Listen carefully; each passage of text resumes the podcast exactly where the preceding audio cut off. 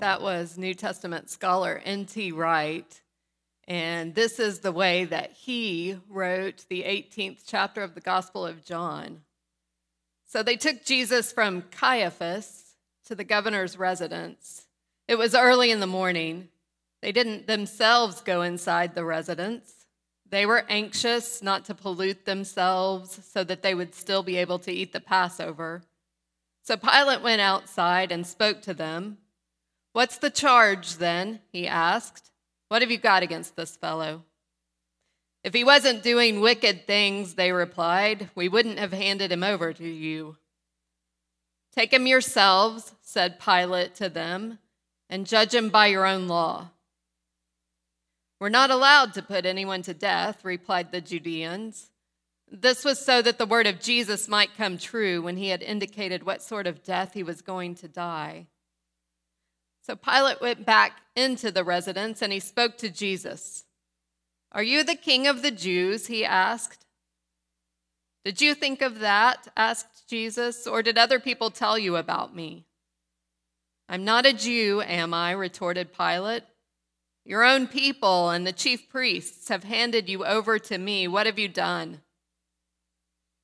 My kingdom isn't the sort that grows in this world, replied Jesus. If my kingdom were from this world, my supporters would have fought to stop me being handed over to the Judeans, but it's not like that. My kingdom isn't the sort that comes from here.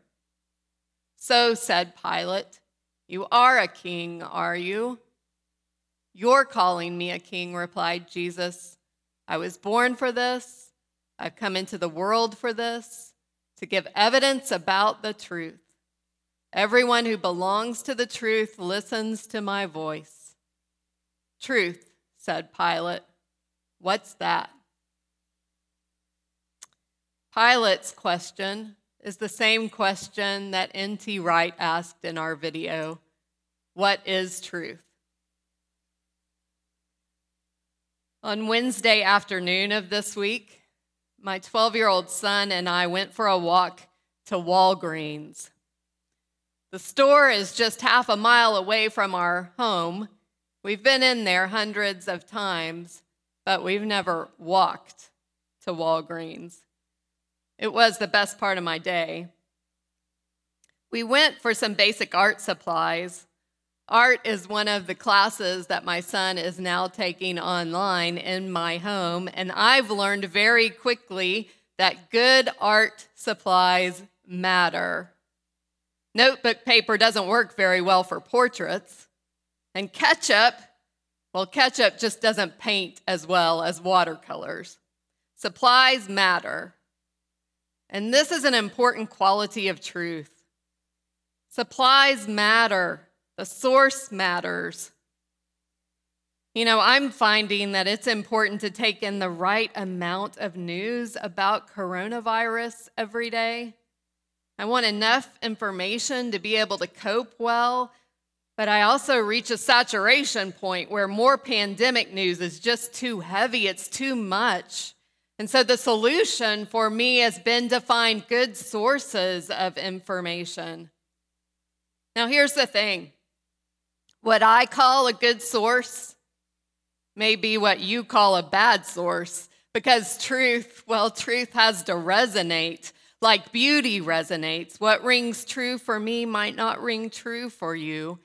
In our home, we've made a ritual into watching our mayor, the San Antonio Mayor Nirenberg, and Judge Wolff each evening. And I also want to hear from Dr. Fauci whenever he comes on the screen. Fauci pays attention to numbers and research, and I want to hear what he's observing. His truth is scientific, and any truth I hear from the mayor or Judge Wolff or the governor is political. It's about laws and decrees, boundaries, physical safety, and force. The kind of truth that N.T. Wright describes, the kind of truth that Jesus lived, is theological truth. It's what's true about God, what's true about humanity, and what's true about the relationship between us. John chapter 18, in one sense, is the clash of political and theological truth. It's the clash of political and theological power. It's Jesus before Pilate talking about kingship. Now, Pilate would be on the lookout for revolutionary leaders in Judea. That's his job, to keep the Roman peace. Pilate asks Jesus, Are you a king? Are you the king of the Jews? And Jesus says, My kingdom is not sourced in this world. It's not the sort that grows from here, from a political headquarters. You see, political truth and theological truth are very different. Political truth in the first century and in some parts of the world today was obtained with force. My weapon against your weapon. And the one who prevails, the one who overthrows, is given authority. Pilate was a junior level Roman official in Judea. Between the years 26 and 36, he was probably a career politician or a Roman soldier who was given a province to oversee. While he probably hoped for a promotion, it never happened.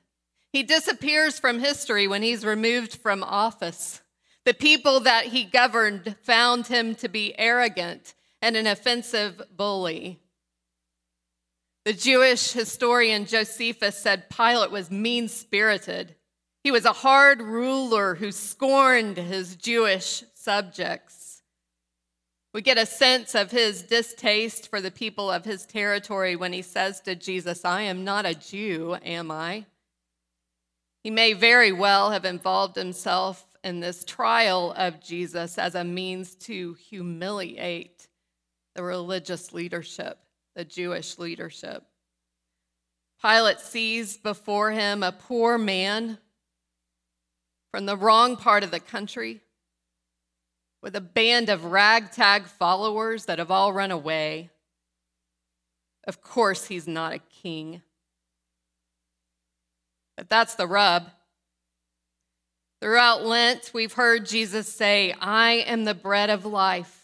I am living water. I am the way, the gate, the good shepherd. But we've never heard him say, I am a king. Jesus is simply not about forced power. He has a territory, a kingdom, a wise order for our world but it's not birthed in this world. It's never birthed from control or from force. It's not that kind of truth. Nadia Bolz-Weber tells a story about a pastoral care conversation that she had with a woman named Andy.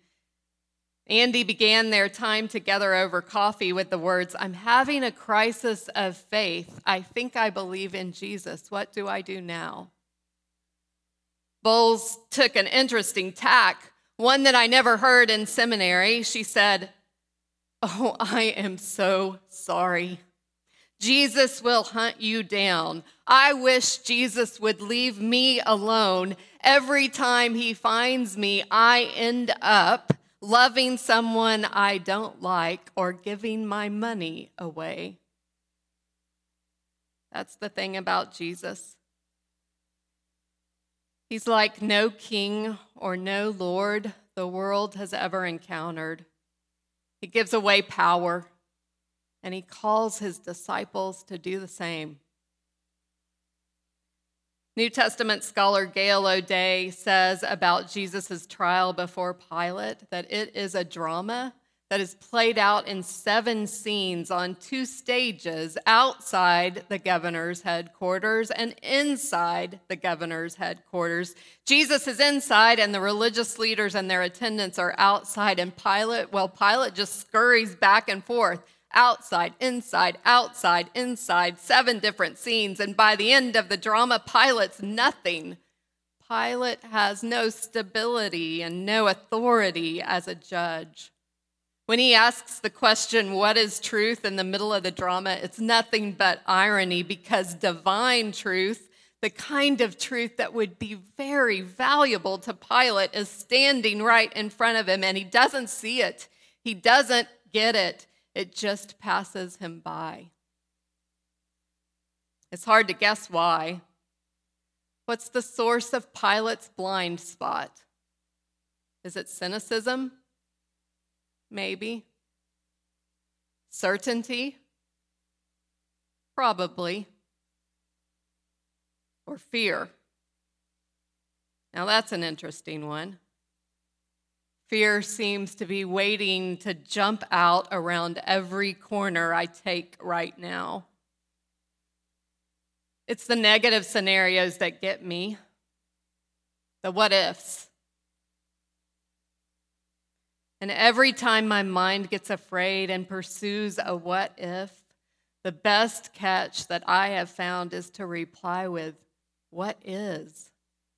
What is true right now? What is certain right now? What is in front of me? What is there to be grateful for? And even when it's possible, because I believe it's a stretch to ask what is possible. And what is possible is the current theological truth. That's where we find our theological truth and what is possible. On the other side of difficulty and distress and hardship and grief, there are new and good things. What is possible? Alexander John Shaia taught me that in John's gospel, Jesus is confident. He's never silent or hesitant as he faces Pilate. He's unaffected by insult, questioning, or assault we fix our eyes on Him. What is truth? The truth of Jesus is bigger than we are able to control. It is not stopped by fear. Truth gives generously and sacrificially, and it always ultimately brings new life. Amen. It's important to me that as we shelter in place, we also shelter in peace. It's Communion Sunday. We can't be together for the sacrament. So I want to invite Pastor Ryan to come up, and we are going to walk you through the practice of an agape feast. We will pray and remember some important truths of Jesus from the Gospel of John. Remember, we ask you to have a candle, a Bible, water, and a piece of bread. God is with us. We are not alone. Christ is with us.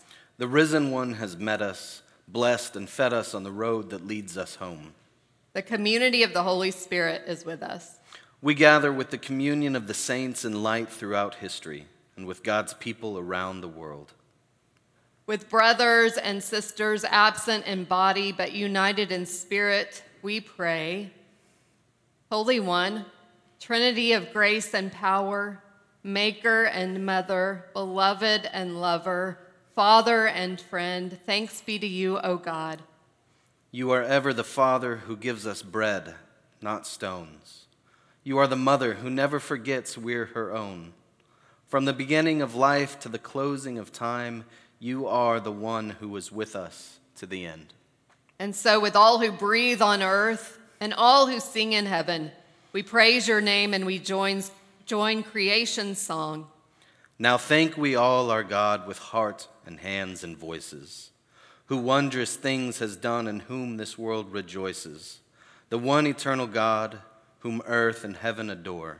For thus it was, is now, and shall be evermore. In the eighth chapter of the Gospel of John, Jesus said, I am the light of the world. Whoever follows me will never walk in darkness but will have the light of life. You may light your candle.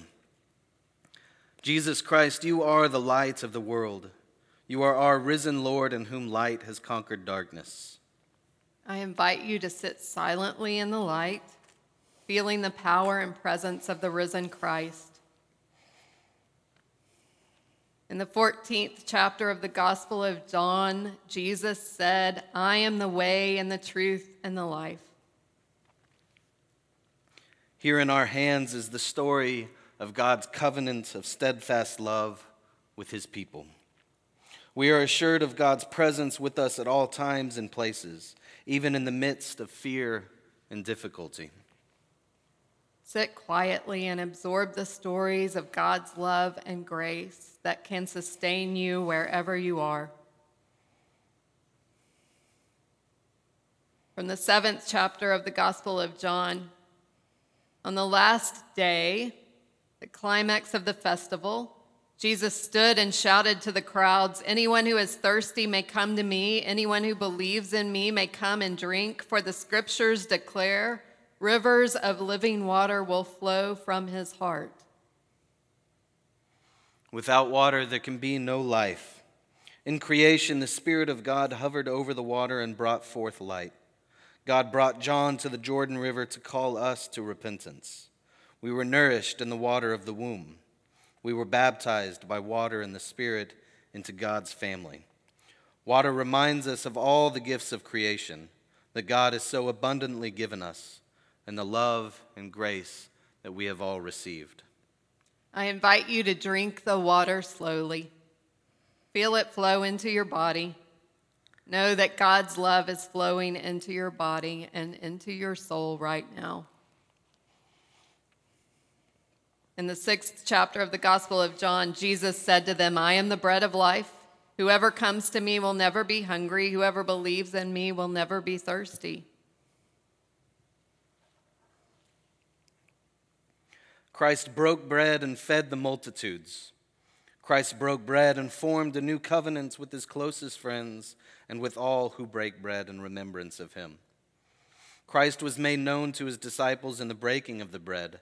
Bread reminds us that just like individual grains of wheat that are gathered together to make a single loaf, we who are scattered are yet one body in Christ. Remember the times that you have received bread in the sacrament of Holy Communion. Remember those who gathered with you. Remember the presence of Christ. Be assured that Christ is with you in every moment of your life.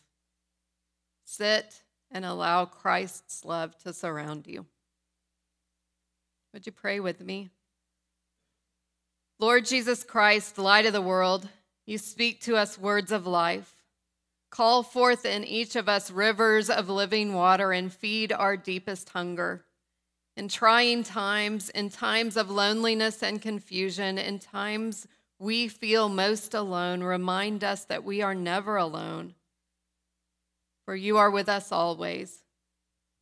Hear us now and pray for us in our weakness with sighs too deep for words as we lift up those whom we love, those present with us and those from whom we are separated.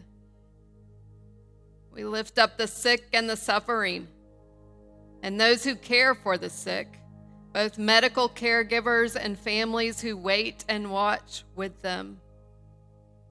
And we lift up those who mourn the loss of loved ones, the loss of freedom, the loss of security, the loss of a livelihood, or the loss of a sense of order and control. And we lift up those whom we too easily forget, whose needs are known to you. God of compassion, hear our prayer. Fill us with your grace and inspire us to be instruments of mercy and hope. We pray in the name of Jesus the Christ.